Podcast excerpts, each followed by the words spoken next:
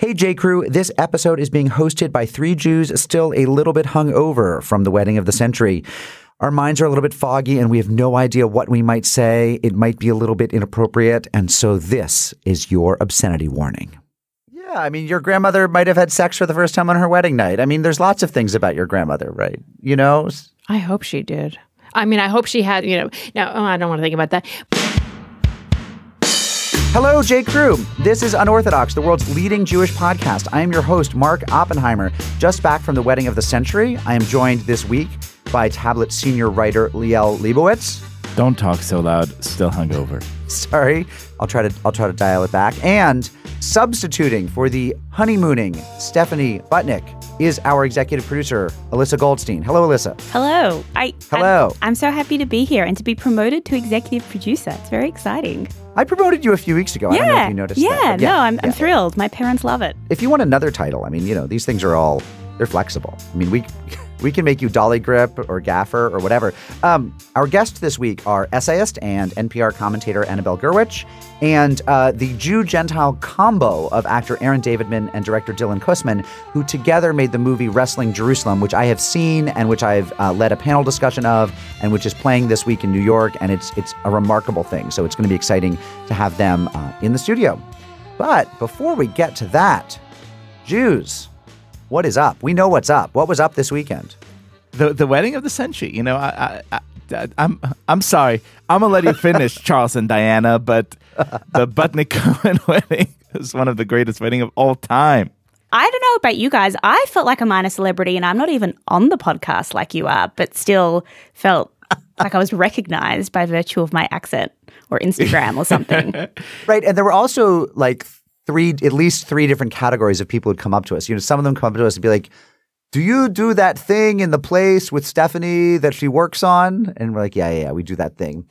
And then there'd be people who would come up and be like, wait, are are you? Or wait, I, I think I've seen your picture or I heard your voice. Are you are you on Unorthodox with Stephanie? And and you'd say yes, and then they'd want a photo with you. And then there were the people who would walk up like like you know Aunt Pam and cousin Amy and people like that who were just awestruck. Like they they knew us, they knew our kids' names, they they knew the guests on every episode ever. I mean, the super fans, and that was uh, flattering. If um, Love these people. Yeah, and, I- and love the Butnick Cohens. I mean, seriously, the So lovely. funnest, warmest, kind of happiest wedding. It's to me, it was almost an anthropological experience to kind of like see just like very large, very happy families genuinely Yeah, I seem know. to love each other. I felt like I'm on safari. It's like, and here you have the North American happy family. They come out at night to celebrate with vodka and dancing. I was like, who are these strange tribal people? right, the Butnicks and the Cohens, the, the, all the the Machatunim seem to actually love each other. I mean, there seems to be no drama, no stress. Ben's sister loves him. Stephanie's sister loves her. It's all good. It's all good. It's almost obscene. Now, listen, the we, we were very fortunate in that in uh, at about halftime in the wedding, we were able to get a, a yichud room. We were um, no, we were able to like retreat into just a, a social room um, away from the tent, inside the cl- the country club, away from the outdoor tent, and we we uh, we did a little a little mini. Okay. All right. This is uh, this is the the Butnick Cohen wedding halftime show. We're inside the Old Westbury Golf Tennis and Bocce Society Club. Has everyone met Uncle Leslie? Uncle Leslie. He makes Joe Nathan's top liver. I, I'm a big supporter, He's but an early supporter. early supporter of both the podcast and of Stephanie Butnick. Always my favorite Butnick from early on. So Molly Molly Yeh Wait, Molly. Molly. Wait, we have another special guest. Molly Yeh is here. Can we talk about Stephanie and Ben? Here's what Stephanie and Ben are in my mind. Do you remember the the most beautiful camp counselor and the most handsome boy counselor? How you always wanted them to get together, and that was like your definition of love growing up. I just did. In front of our very eyes. This this was my old camp self's biggest fantasy coming true tonight. Ben Cohen, Hello. groom. How are you feeling? I'm feeling good. I'm trying to. Stephanie both has to pee and change out of her dress into her jumpsuit, so I'm trying to. Hopefully in the proper order. Stephanie has a wedding jumpsuit. This is amazing. Is it a romper? Does she have a wedding romper? It's a jumpsuit. It has legs. So the most important thing that happened tonight was that during the ceremony, a black cat with white on it cr- walked by the front of the. Like I saw him from the hood, but he walked by the front, and I was like, "It's a sign. This is meant to be." Cat Stevens is pissed he's not invited, and I was like, "We can do this." I paid several thousand dollars for that cat to walk past. I just feel I feel very happy. I feel like this is a little anticlimactic. Like, what are we going to talk about after this? Babies. Mark's gonna you talk about know. babies. All right. Well, we're gonna go make some. So let's go. All right, goodbye. Bye. I I think any life event I'm ever having should be should be orchestrated by Howie and Elise Butnick. I, I don't. I just don't want to be in an event They- anymore that they don't throw. They know how to throw an What, event. what is the point? They know how to throw an event. Including, I know, I know you're supposed to talk about the the ladies' dresses, and Stephanie looked amazing. It was Amazing. seriously a stunning wedding dress. You know, whatever. Here's here's what got my attention. Got my attention is that Howie Butnick switched from the black tuxedo of the ceremony to a white tuxedo of the reception, which was smashing. I mean, seriously, the, the man is an inspiration. I like to post another toast for Howie Butnick, Howie Button. who's wearing the cleverest tux I've ever seen in my life. You are the best dressed man here. Howie, what's what's it like to? I mean, honestly, earnestly now, what's it like to be marrying off your your your baby daughter? What is this like? You know, everyone thinks, oh, the baby daughter going, go, but uh, they're adults. I don't think about like, oh, it's the youngest daughter. Oh my God, what? They're people. You know, yes, you can hover, you can helicopter, but still, Howie, you know what? Let Stephanie- them be. Stephanie seems well raised to me, and that's my highest compliment. I disagree with when people say, "Oh, you did a good job raising your kids." I don't agree with that. You know, you did a good job raising. No, they they did the job. I didn't do anything. Yeah, we're gonna celebrate you anyway for that tuck. If nothing else, could you could we get a picture of the tux? Will you I- make sure we I have a picture? did. You did, okay. Yeah. Because like, I sometimes dress a little No, come on now. eccentrically, and it's like you have given me license. Howie Butnick is um he's an eccentric and proudly so. At least mean, you look Howie- Howie- beautiful too, but Howie, Yeah. I'm sorry, man. Now, Liel, we discovered actually you were not eating so much the other night, and it was a big reveal to me and Alyssa that um, you are you've you've made some dietary choices lately. I I have Mark. this is as close to Oprah as I'll ever be. Yeah, do you want to share with Um, our listeners? I- it's I'll- Elul. It's I'll- time to share. I'll begin by saying that you know, as you could imagine, the food at, at the wedding. I mean, it was out of Unbelievable. It was it's the most Unbelievable. unbelievable Yeah. thing. But but but here's here's um here's the rub. Um, so you know, uh, the the month of Elul, in which we are now, is is a month of reflection and and kind of thought and and contemplation. And and for for quite some time now, I've been. Uh, I mean, this is not a new thing. This is something I've been kind of thinking about and experiencing for for some months. Um, I I am um I'm I'm I'm trying to go kosher here. I'm I'm trying to keep trying to keep it real. Okay, And now, so um, the the bounties at Stephanie's wedding were were very uh, appealing and enticing, but I, I had some uh, some lovely sushi rolls and a very good vegetarian option. Uh, and and somewhere in the twilight zone, you know, a, a slightly previous version of me heard myself, this version of me, order the vegetarian option when steak was offered, and you know the the planets are just you know so why? um, I think that as as you sort of you know this there's very little about this that sounds original or interesting. I'm afraid, but I think that as as you sort of mature and, and start, I mean, eventually you mature. Even me, you know, at some point uh, you have to, uh, and as as that happens to you, I think you start thinking about what really matters to you and and how you want to to sort of go through life. And I think that um, you know my my my Jewish identity and my my commitment to to the, this religion, uh, not just you know uh, some ethnic affiliation. Uh, but faith uh, has always mattered a great deal for me. I always thought that there was a really kind of effortless way for me to kind of intellectually uh, paper over some of these uh, kind of central distinctions that Judaism commands. Uh, it turns out it's not quite so easy. The more serious I get, the harder it got for me to justify to myself, you know, why I was still eating bacon and cheeseburger. Look, the honest answer is that I don't have a good answer for you. I'm just doing right now what feels right, and I think that the the, that the intellectual thought will come much much later. But you know what? It it feels kind of great. You're you're you're having your like Na'aseh V'Nishma moment. Yeah, that's Yeah, right. You're doing it. You want it. to translate for our you Yeah, wanna translate for um, the goyim the- uh, over here, that including me. When when God offered the Israelites the Torah, um, they basically said, "We'll do it," and then we'll listen. Mm-hmm. Like they committed on on the basis of faith, and then the commentary and the intel- intellectualism came later.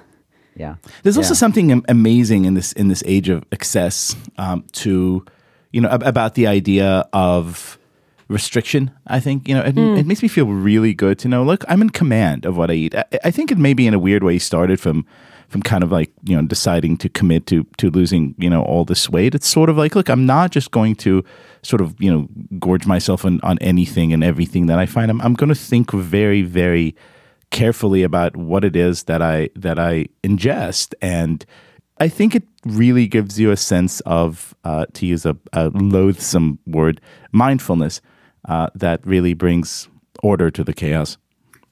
I feel like my my trajectory with kashrut is so um has there's there's been many rises and dips over the last 10 years. I grew up keeping kosher and my parents' home is kosher and we would eat out meals vegetarian in restaurants but like grew up in a religious community where most of the families kept kosher and in the last few years I've sort of and I and I was pretty strict about it until I was in my mid 20s and even now I very rarely eat meat that is trafe but at some point I had this thought that I didn't want to not experience everything that the world had to offer. It wasn't out of any um, That's right. theological point of view because for me kashrut isn't theological. It's more cultural. Like my, my theology and religious belief stalled when i was about nine and hasn't advanced beyond like you know vanilla agnosticism but it's just so interesting because for me it's kind of divorced from faith it's just like what we do and it's not really about what i believe yeah I think that makes perfect sense, though. yeah I think yeah. I mean, well, it'll be interesting. Our readers will keep us honest. I They'll, think part of write its to us. design actually was was to do just that to say like, look, you know, I never want my relationship with food and kashrut to not be fraught. As long as it's fraught, and as long as I'm thinking about it, and I'm feeling You're some degree of guilt, I'm in the Right. right place. you're in You're in shoe. the right Of course, it's going to be your relationship with everything is going to be fraught. What isn't Right. going to Well, be fraught? There will be no news of the Jews this week as important as Liel's having decided to try keeping kosher. But so, a, a quick other bit of news of the Jews. Um, first of all, uh, Prime Minister Netanyahu's son had posted an anti-Semitic meme to his Facebook page. What was the meme? I forget. It was It was, It was a Nazi thing, but I- George Soros holding Yeah. a fishing rod in front of a lizard person. The lizard person holding a fishing rod in front of, I believe, a hook nosed Jew who then in turn was fishing uh, the world government. Uh, which shows you that you know uh, morons come in all shapes, sizes, religious affiliations. But I don't know and much about family lineage. Netanyahu. I don't know much about Netanyahu's son. Is he like the? Is he the the? He's the Donald Don Trump Jr.. Yep. that's Yeah. perfect. He's working his way to an Eric, but for now he's the Don Jr. right. Um, an Orthodox woman has settled her lawsuit with uh, the gym Lucille Roberts. Uh, she won the right to exercise in her skirt after she was turned away uh, by two women's Lucille Roberts gyms in Brooklyn. Josefa Jalal Wood Eisenberg, 27. She sued uh, Lucille Roberts in 2015 because she was banned from its franchises for wearing her knee-length fitted ortho frummy skirts. So um, good for her. Good for you. Yeah. I've never exercised in a Lucille Roberts, and I have no plans to. But if I ever am going to, I'm gonna own. I'm gonna check at the door to see would you let me exercise in a skirt if I want it. So you would look ravishing. Um, and finally, in news of the Jews, most important, and I'm Liel, you wrote about this uh, in the Scroll Tablets blog this week. Tell us, tell our listeners, tell the J Crew the bacon story from the the the story of how pork creates solidarity between Islam and and Judaism and creates world is the template for world peace. That's right, out Mark. of This is, Michigan. this is not a pork story. This is a peace story. It's so, peace so in the great, the great American city of Detroit, um, there have been two incidents that that I feel kind of show show us the way to, towards redemption. Uh, in in one case, uh, a a lovely uh, Muslim observant couple walked into a KFC. and they asked for their delicious sandwich, and they asked for no bacon on the sandwich, but cheese. Uh, and when they received said sandwich, said sandwich did, alas, have bacon in it. And when, to their great terror, they bit into it and discovered uh, the the you know extremely non halal violation they just committed, uh, the restaurant's employees seem to sort of laugh it off.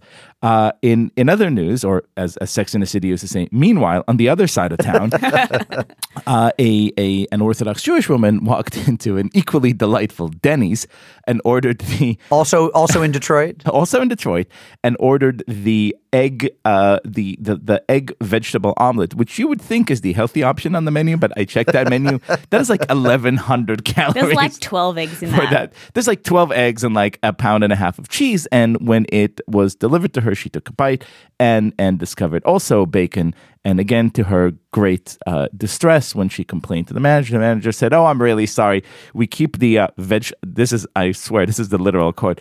We keep the vegetable bucket." Next to the bacon bucket, which is a perfect description of a Denny's kitchen, right? Uh, and and so both of these individuals did the most American thing they could, which of course they sued, and so now we have two bacon-related lawsuits. Uh, uh, at two directed at two different fast food franchises, one by uh, a religious Muslim, one by a religious Jew. God bless the God bless the. God bless America. Let us hope God- that they're settled for millions. That's right. That's right. Because that would be the most American thing of all. Mm-hmm. Sue me, sue me, shoot bullets through me. I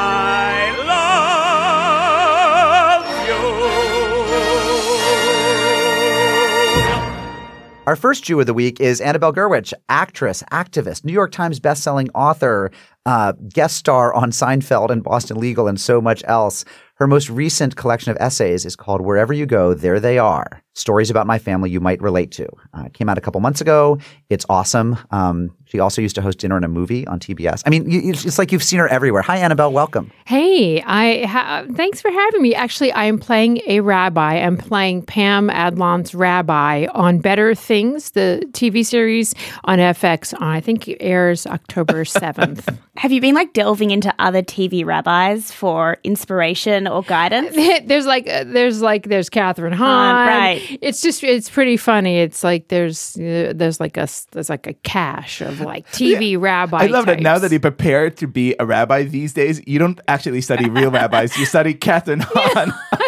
She's, she's the ultimate rabbi. She's the ultimate rabbi. She is. So listen, there's there's Yeah. like a, a million things. Like Yes, this this book you. alone, I Yeah. feel like first of all, it's amazing. Second of all, Oh, like thank every you. essay in this book, I think merits like a three and a half hour conversation. And can I just give to give listeners like a, like the TLDR sort of of what your family is like? It's like Wes Anderson meets Woody Allen. It's just hilarious and nutty and with like a southern vibe. Yeah, meets I- meets I- the wire. It meets uh, Arrested Development Right. because Meets of weeds. the criminal, weeds. yeah, activity. right. Uh, yeah, I mean, in the book, you know, the launching off point of the book is my family. I mean, the idea of the book was to say, you know, who is our family? Is it our, is it our birth uh, family? Is it is it our relations? Is it our pets? Is it our friends? Is it our tribe? Is it our ethnic background? I mean, I really wanted to ask this question because I was that person who was always like, "Get me out of this family." it was like a hostage situation, and in order to tell the story, I ended up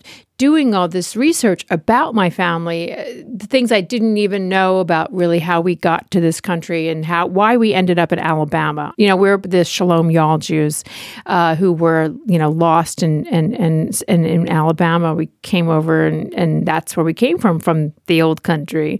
And I should interrupt here to say that if your family ever imported farm equipment in Mobile, Alabama, they got it from my family's Jews, who Oh, are the so farm equipment importing kings of Mobile. that's so just just so funny because to establish the connection, Yes. Yeah. And my dad claims, you know, my dad always claimed to have actually done the, and this is a true story. We know this that um, boys, Jewish boys, were sent up from the South to New York right when Israel was being formed. And they uh, packed what was labeled Mm. farm equipment, uh, but it was really mention in the arms book. That went to Israel. Yes. Now, I can't prove that my dad was m- part of this. My dad was a big fabulist. I mean, there it was hard to tell what was true, handsome was not Harry. true. Handsome Harry, but it's it could have been it could have been true. Um, it's funny because a lot of the things that don't seem true in the book, like was did he really try to bribe a federal judge when he was twelve? Was he really sent to D.C. to try to keep my cousins out of prison? That was true. so, That's unbelievable. So the farm equipment's like, well, you know, probably. But the, so in the book, you know, I tell the story, our immigrant story, but then I talk about uh, in these different essays the different families I joined trying to escape my family, like the UFO cult, the theater tribe. Um, you know, what are, what are our pets, our family? I mean, I take it sort of far afield from my own family. Um, so my favorite essay uh, of yours is the one where you talk about being your mother's drug mule. Yeah. Maybe you just want to.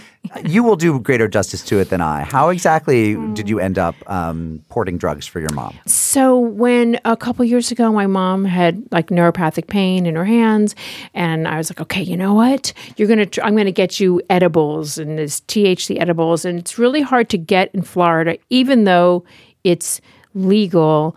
Um, I got my license, my marijuana license, based on information of where to go for my teenage son. and um, just by the way, uh, when you get your license in California, the doctor that I went to, it's the only medical professional's office I've ever been to that sell flaming hot Cheetos. yeah. It's just like, I, oh, great. That's actually a huge part of the new Republican healthcare bill. It's like flaming hot Cheetos in every doctor's office. We'll just improve everyone's, you know, well-being. Yeah. So I end up getting this stuff from my these lemon drops and from my parents, and um, I hear good. Rev- I hear like my dad's like, "Can you send some more? Can you send some more?" And it turned out, of course, that my mom, who had the pain, wasn't taking them at all. It was my dad who was apparently stoned all the time, and for Who was dealing with your mom? Exactly, because he was living with my mom. And my dad, I found out later, um, you know, he got in trouble because he was smuggling bacon into the kosher kitchen of the Jewish senior living home that they were living in. And then I found out later it wasn't just bacon, it was crab meat. And it's very possible that he was also maybe had a little side business dealing the with the. Dealing the trafe. Dealing Yes. edibles or dealing trafe? Yeah, Yeah, totally. yeah. The Cool. dealer in the senior home is the guy who will like hook you up with hook you up with some scallops and a pig in Yeah. the blanket. so, let, so let me ask you this question, and, and now on a, on a totally serious note. So, so kind of one thought that occurred to me that you kind of you know broach a little bit, uh, but you know here you are having had this very, should we say, dramatic, uh, tempestuous childhood, and I don't want to you know reveal too much because everyone who's listening to the show ought to go out and pay money and buy this book and read it. Uh, but then your parents grow older, uh, and and you take sort of extraordinarily good care of them. Uh, it, was there ever a moment in which you said, you know, they were not the most responsible adults when I was coming up. I'm going to pay them in kind. I'm going to say, like, I'm sorry. I'm, I'm not going to, you know, throw everything and just come and, and, and be there for you, although maybe that's what I ought to do. In theory, I just don't feel it. I mean, I, I was working on these stories for years before I actually put this book together. The reason why I started writing this particular book was that moment where I decided to step into caregiving for my parents. And I, I felt like as a human, I was in this challenging moment where I could say, you know, they spent my dad lost my bat mitzvah money playing poker. They, I mean, there were so many uh, uh, reasons why I could have stepped away and not stepped in. Uh, and not that I'm any kind of great person. I mean, I'm not. Uh, it's not that. I just felt like I um, I had this opportunity. You know, it's interesting. There's um there's an article in the New York Times recently called "The Daughter Trap" about how the majority of caregiving falls to daughters in the family. And now they're only daughters in my family, so in a way, it's not exactly that situation. But I I in my mind, it was funny when I read that. I also thought, well, you know, it's also the daughter opportunity. There's something about um, seeing your parents being caregivers to their parents that's incredibly profound. And this is maybe a little sentimental, but it is the month of Elul. And I think there's a kind of repair, a kind of tikkun between you and Yeah. your parents in your Yeah. caregiving for them. Yeah. And it's also a profound gift to your son because for me, seeing my parents care for their elderly parents was it, it really has had a, a huge impact on me. It's a very um, it's a it's an act of grace, and it's really important. I think when younger generations witness that happening as well. This is just actually the um, was the anniversary of my father's uh, death um, last week, and then my mother died on the day of his memorial. My both my parents died while I was writing this book, and uh, the really really crazy ironic thing was that. I didn't have a relationship, a good relationship at all with my mother. And I only had the relationship with her through the caregiving. And when you do that, it you have to be you have to be unattached to getting any sort of props as i say you know it's sort of a crazy thing was was in the last week of her life i was with her during the hospice time and um, in fact my sister who was very close to my mom couldn't come down till the very end my mother kept telling the hospice nurses how um, proud she was of all the work I was doing in the community. And I realized the entire time I was there, my mother thought I was my sister, who is a philanthropist, which is just just goes to show you you you don't get you don't do it for the credit, you do it for the tikkun. That's what you do So listen, for. Annabelle, we've we've Yes. we've really talked a lot about people, and the truth is, we we don't really like people. Uh, we we want to talk about something way more important that you that you address profoundly in your book, which is dogs. Yes. Uh, now, both both both you and Mark Oppenheimer share very strong opinions about the state of, shall we say, pet pamperdom. Um, Mhm. But what, what's what's going on okay. in the houndosphere? Well, there is this chapter in my book about about you know whether or not asking the question are pets our family and uh, i come down decidedly that they are not which just by the way when i talked about that on bill maher's show i had to later post pictures on twitter of me with my cats because Really, I love them. I do people love were- them. people were so pissed off at me like i was Annabelle gonna hates cats. I love my cats, but they are not my children.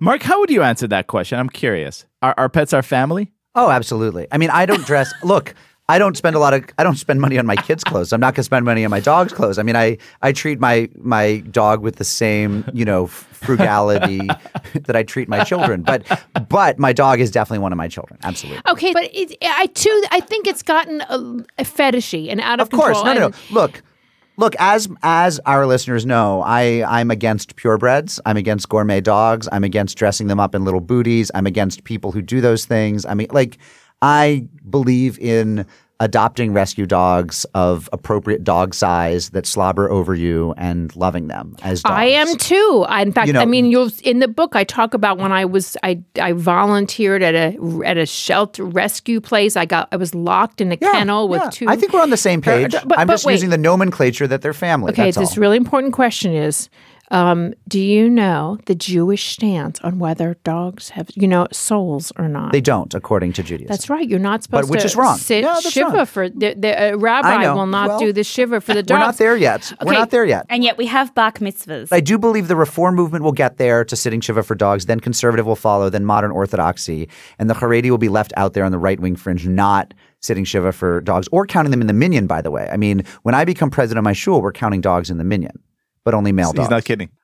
Hey, listen. You know, we can take this up next time you come back. But um, in the meantime, I feel like our listeners have to go buy your book, which is astonishing. Uh, Annabelle Gurwitch has been our Jew of the Week. Her book is Wherever You Go, There They Are Stories About My Family You Might Relate to. And, and we did. So thanks. Thanks for being our JOTW. Thank you, guys. Thank you. Thank you. When I get older, losing my head many years from now,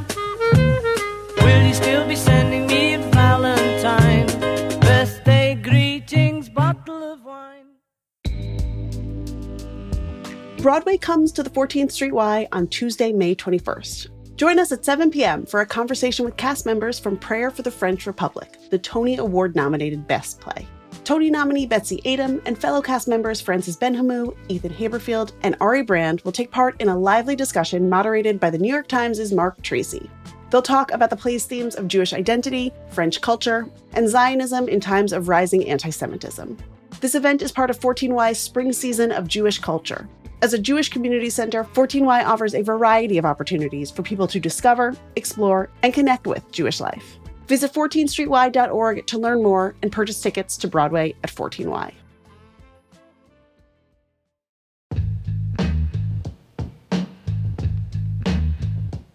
Hey J Crew, it is time for some pod biz. Tonight, May 16th, I will be moderating a Zoom conversation with Rabbi Sharon Brous and Shai Held about each of their new books. That's at 6 p.m. Eastern and the final event in my Unpacking the Book series with the Jewish Book Council and the Jewish Museum. This one's on Zoom, so no matter where you are, I hope you can make it. And tonight is actually a double header for me. If you're in the New York area, I'll be at the Marlene Meyerson JCC Manhattan at 7:30 tonight in conversation with Israeli rapper and singer Jimbo J. He'll be performing and there will be delicious Israeli food from Chef Mushka, who made the famous harosets at our Passover pop-up. You can find links to register for both of those events at tabletmag.com slash unorthodox live. We also have some great events coming up for Tablet members in person and on Zoom. On May 16th, Catherine Wolf will be in conversation with Jews who refuse to back down against hostile crowds in various arenas, from municipal buildings, school board meetings, and of course, college campuses. She'll be talking with Club Z's Masha Merkulova, Safe CUNY's Avraham Goldstein, attorney John Kovac, Mel Waldorf, Steve Goldberg, and UNC Chapel Hill student Daniel Stumpel. Also, coming up, a warm and intimate Zoom for those who have lost friendships since October 7th. That's on May 21st and will be a great chance to connect and meet new people. And on May 30th, an in person tablet meetup in Washington, D.C., hosted by Tablet's executive editor Wayne Hoffman and Catherine Wolf. That'll be at Char Bar at 6 p.m. You can become a tablet member at tabletm.ag slash UO member and get more information about all of these events. Okay, back to the show.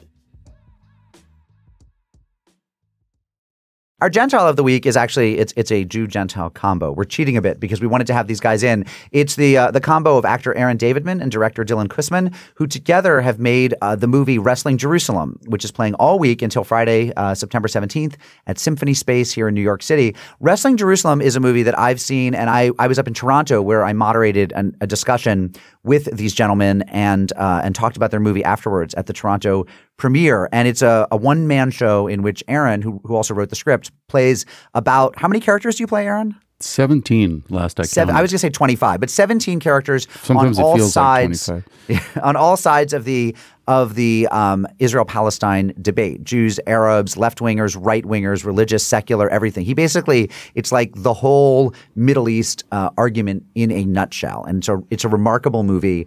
Um, Aaron, tell everyone like I think I've summed up the show pretty well, but how do you sum up the show? Uh, you did it perfectly. I think what I could add is just that it's a it's an attempt to try to move beyond polemic and you know into something that's more nuanced around this really thorny topic. So tell us about, let's say, two or three of the characters whom you play, whose parts you wrote. These are fictional characters, but you wrote these parts. tell they're- about them. They're fictional. And- char- I mean, they're fictional now. They're all based on people that I interviewed. based on interviews you yeah, did, and then one of the characters, of course, is me, which isn't fictional. Right. Um, As last I checked. As far as we know.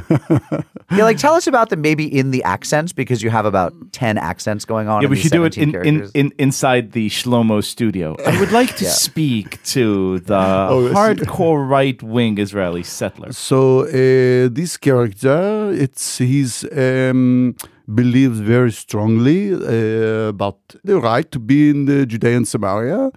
That particular character has a kind of um, you know, re- you know, real religious zeal and justification for for living in the West Bank, and yet um, he's also really human and really dimensional, and you can't just write him off. Was there a specific character that was quite difficult to get into, or one that was more easy to get to? How, how, how, where do they rank on like an emotional scale? Well, you know, as a performer, as an actor, it's our job to, you know, go the distance all the way into that character, whatever they are. And so, in a way, it's kind of a delight to stretch myself into those different crevices and corners of my own psyche, you know. And I think the surpri- the most surprising thing that came out was, if I have to be really honest, is actually how I could see little parts of myself in some of these people that I might, you know, judge more harshly or or be critical of.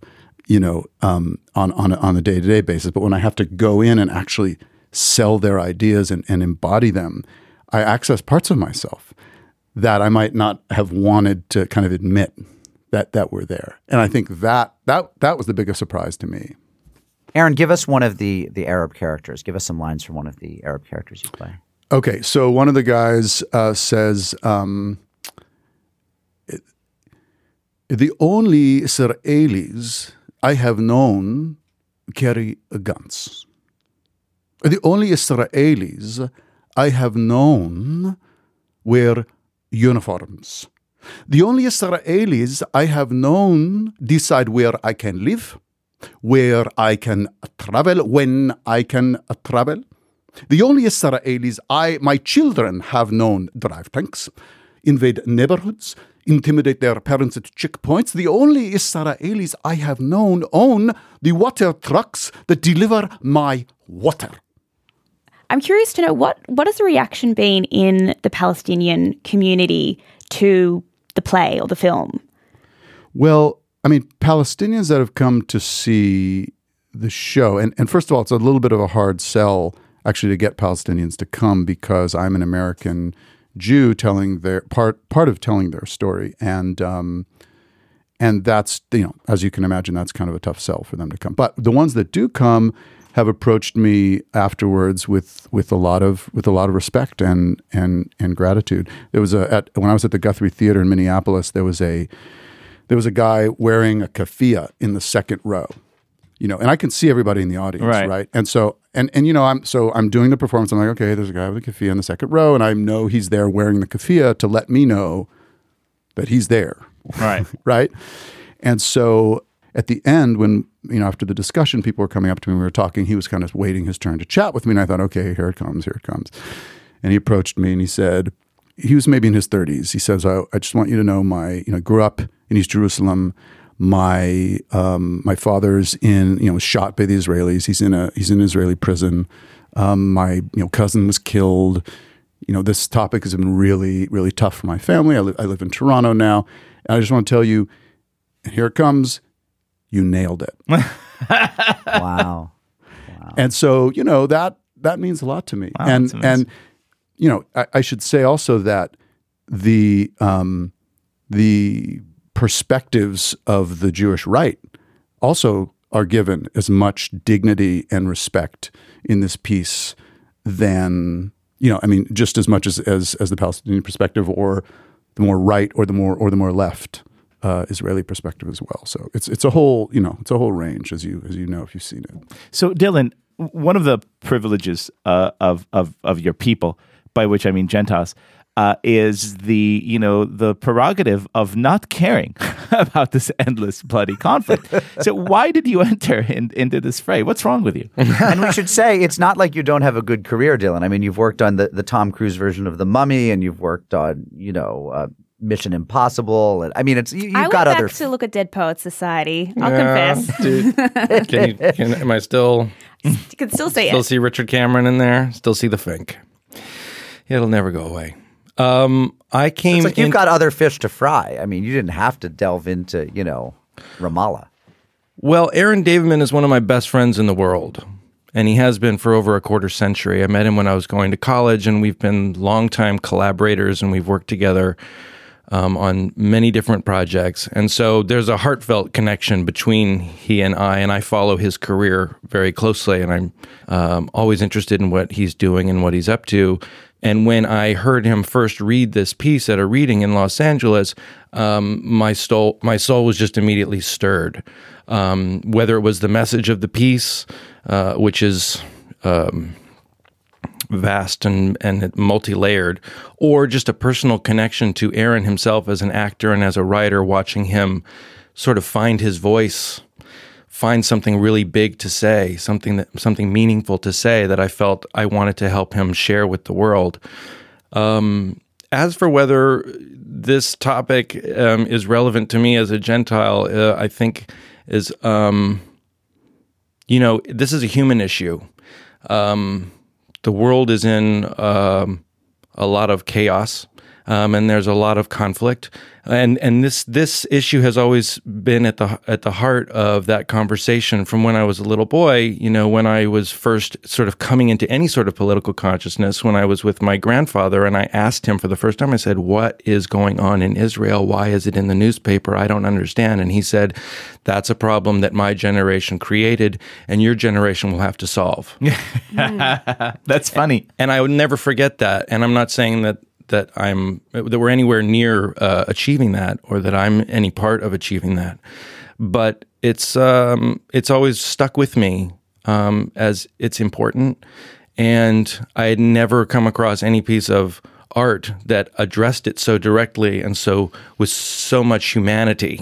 Can I? I actually have a question about the direction and the cinematography of the film because it started out as a one man show on the stage and you have to translate that to film. And you did something really inventive because it's split between scenes that play out on stage, backstage, and in a desert landscape. And then you with the, with very subtle use of props and panning and different angles, you give it a lot of depth and dimension. And you have to see it to for our listeners to really experience it. But can you talk a little bit about how you came up with that? Just how you took this stage show and made it into this cinematic thing.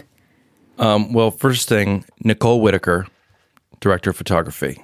Second, Nicole Whitaker, director of photography. You need to mention also Nicole Whitaker, the also cinematographer. We should mention her. She um, did an incredible job of translating my sort of ideas and visions into reality and making the film up on screen the one that I had was trying to see. Ultimately, I like to think that the film is some sort of translation of what I see in my head when I watch Aaron perform the play. Aaron's Aaron's embodiment of these characters is so vivid, and and his his ev- evocation of place uh, is so powerful that I see places, I see things, I see the home where he goes for the dinner, uh, uh, I see. Um, the uh, the kitchen where he has the argument with the uh, with the student, and I wanted to, and I so the film became trying to manifest my fever dream of the show um, into a form that I could show to other people. Um, but also without it being too literal, not like literally right. going to you know create realistic scenes in in those Right. places either. Right. That, you know, more imaginative, abstracted yeah abstracted and every time we tried to go to instead instead of just suggesting a kitchen in the middle of this dry lake bed with these chairs and tables going to an actual kitchen in our minds as we conceived of the movie it lost all its power it lost all its power because the power of the play is that it's just Aaron on stage and he takes you on this journey. This incredible journey that he actually took through these places and through these people. And the movie had to do the same Right. thing while at the same time being more than just a three camera shoot of a live stage performance. It still had to take you, but not take you. So, Aaron, uh, on that note, let me ask you this: This is such an intense performance. I mean, it's it's evident just from watching, and you sort of like coil up. How do you how do you unwind from something like that? You do it on stage, and then it's like 9.30, 9.45, You're like, okay, I'm done for the night. Whiskey. Is is that is that what you do? Well, it's also about what do I how do I prepare to do it. So I have a yoga practice before every performance. That's gets me kind of all aligned, and then afterwards, um, I, I'm pretty just I'm pretty wiped out. So usually I, I um You need, yeah I need might to have a do- glass of whiskey and go to bed. to de-Israel Palestine. That's yourself. right. Yeah. That's right. Yeah. One of the remarkable things about watching him do the performance is how quickly he transitions from one character to the other, and the film tries to, you know, does achieve it through edits. But just watching him physically do it, you realize his, uh, you know, his skill at being able to immediately he's so invested in each human being that you go you must be way down in the well and you're never going to get out and he within a second has turned into someone else and you realize how fast he's let it go um, I, I find that remarkable about him. That I agree with you. To come backstage after seeing him do it for 90 minutes, you're looking at him like, "Are you okay?" Yeah. yeah. I just like- acted. It was crazy. It's like the theater equivalent of running a marathon. I, Yeah. I can't believe you can just do that. Can, can I leave you with one little flavor of a character that I was thinking of that might he kind of balances out. Please. This is of Ram. These the settler um, equivalent or or par- parody with Ibrahim, the Palestinian that I gave earlier. Parity, P A R I T Y. Yeah, not a parody. No, Yeah. not a parody. There is a reason we are called Jews. We are descendants of the kingdom of Judah. And there is power in names, Aharon. Aharon, nachon? Atah HaKohen? Ah, you could be a Kohen, you know this? Psst. It's a very big honor to be descendant of the high priests. You think Star Trek invented this? God was going where no man had gone before long before Spock and Captain Kirk. You realize, so Aaron, what you don't know is that Liel is not uninterested in Star Trek. We'll just put it that way. So you've, you know, marrying the the the priestly blessing, you know, bringing it, bringing Star Full Trek back circle. to its, It's the roots. intersection that is Liel. That's right. Um, the Jew Gentile combo of actor writer Aaron Davidman and director Dylan Kussman have together made the movie Wrestling Jerusalem, which is playing all week at Symphony Space through Sunday uh, at 7:30 p.m. in New York City. But also, um, you can find out more about it at WrestlingJerusalem.com. And also, I just want to say, if you want to have a conversation at your synagogue or community center or or college campus or about the Middle East that where you're not the one who gets yelled at, where you you basically can present all sides and then have a conversation and and you know they'll hate someone else Or State Department, for that matter. I mean, Yeah, you like do a Jared. No, Kushner seriously. Special. Yeah. There's something so you know when I was in the audience at Toronto or when I was and then moderating the discussion afterwards with these gentlemen, there is something quite disarming about it because you've seen them ventriloquize all, you've seen them perform all sides.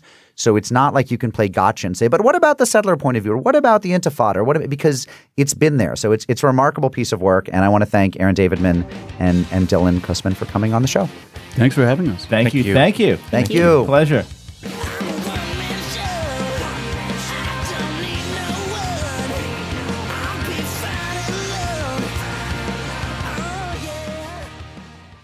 Friends, I've told you this before, but I will tell you again. There are some live shows coming up. Uh, September 16th, this Saturday, I will be speaking at Barnert Temple in Franklin Lakes, New Jersey.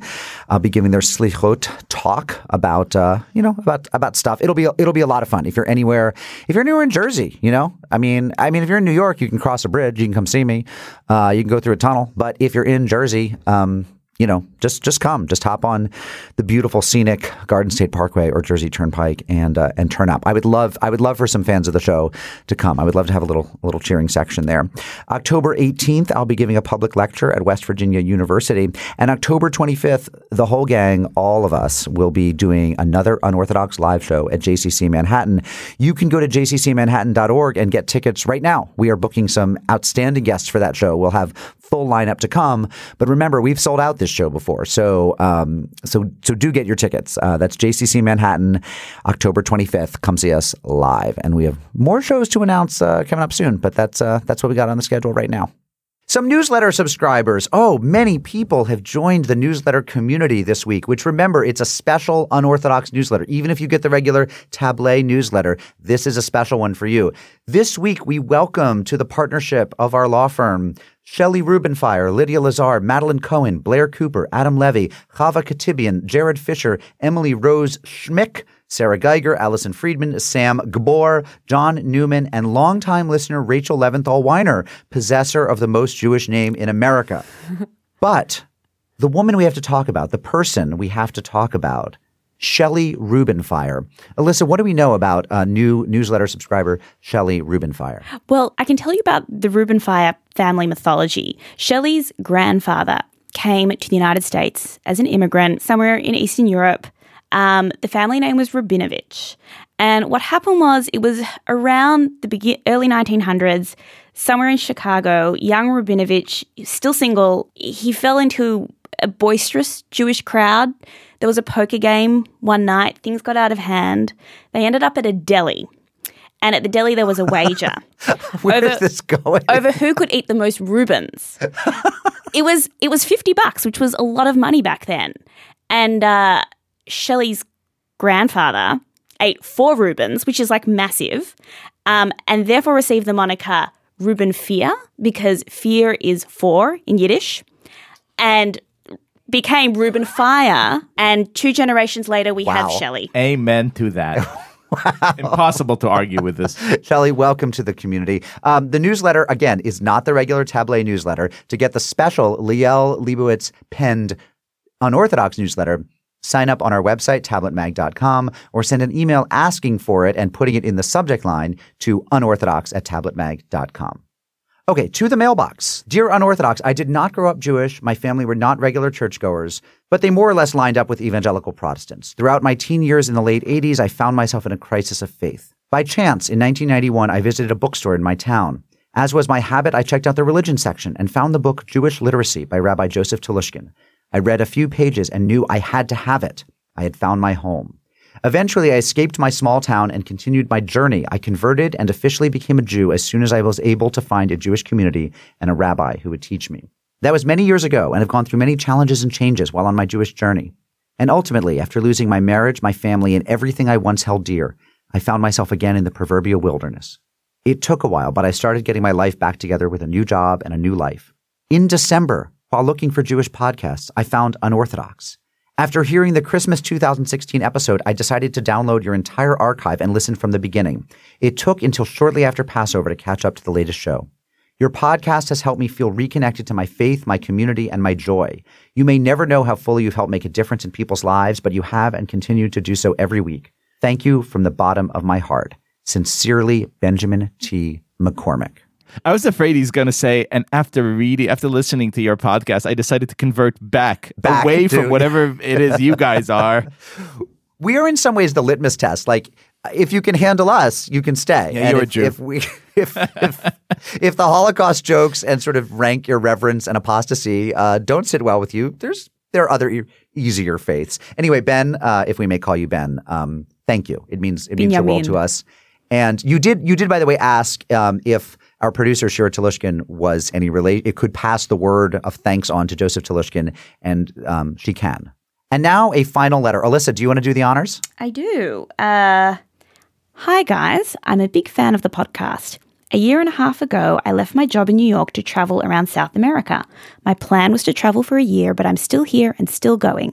As a solo traveler, podcasts are essential to me to combat loneliness, sleepless nights, and long, endless bus rides.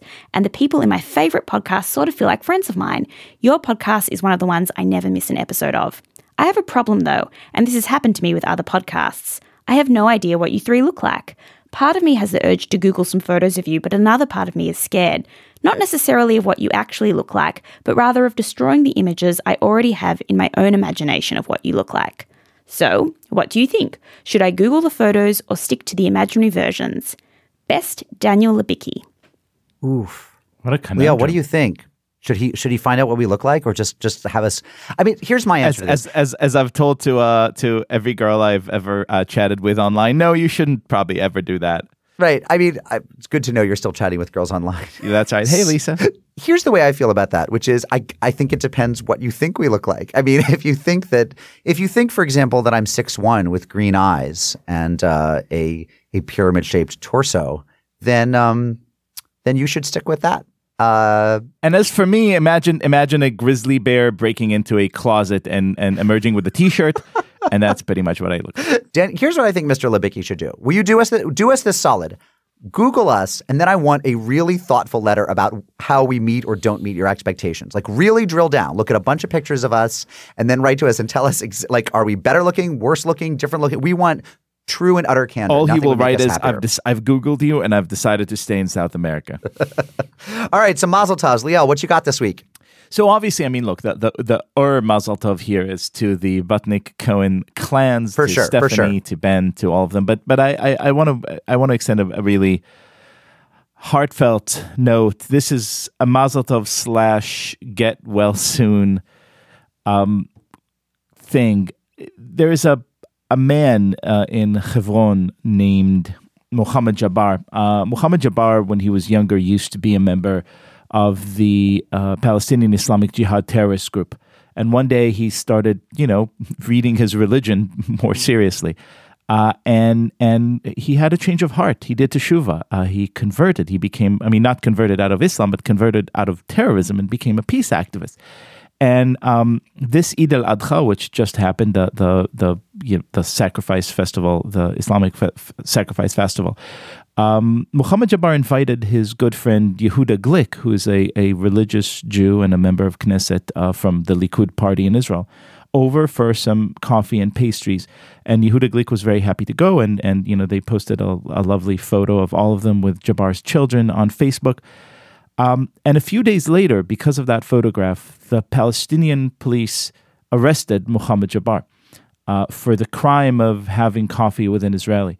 And you know what? I think that every person uh, here, uh, regardless of religion, regardless of political opinion, who still believes that the absolute pinnacle we're we're aspiring to is just two friends, you know, wishing each other a happy holiday and having coffee.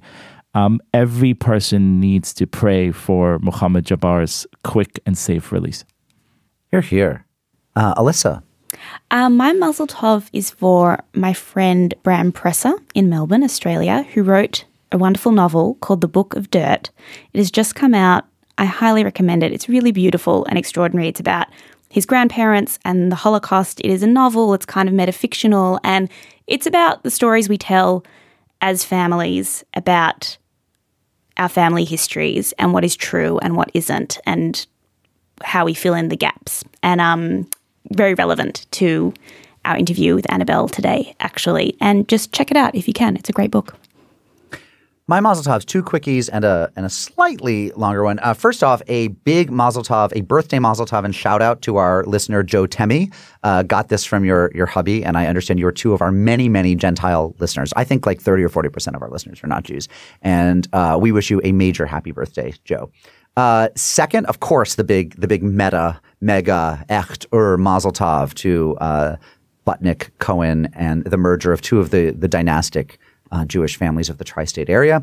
Um, and then finally, a special Mazel Tov. Last spring, I taught a class at Yale on podcasting, which you know I don't think any university's ever offered a class on podcasting before. I mean, the idea was let's look at this as an art form and talk about what makes this different from radio, from literature, from all these other things. And then the the final project was each student, there were 15 students, had to produce an episode of a podcast about undergraduate life at Yale.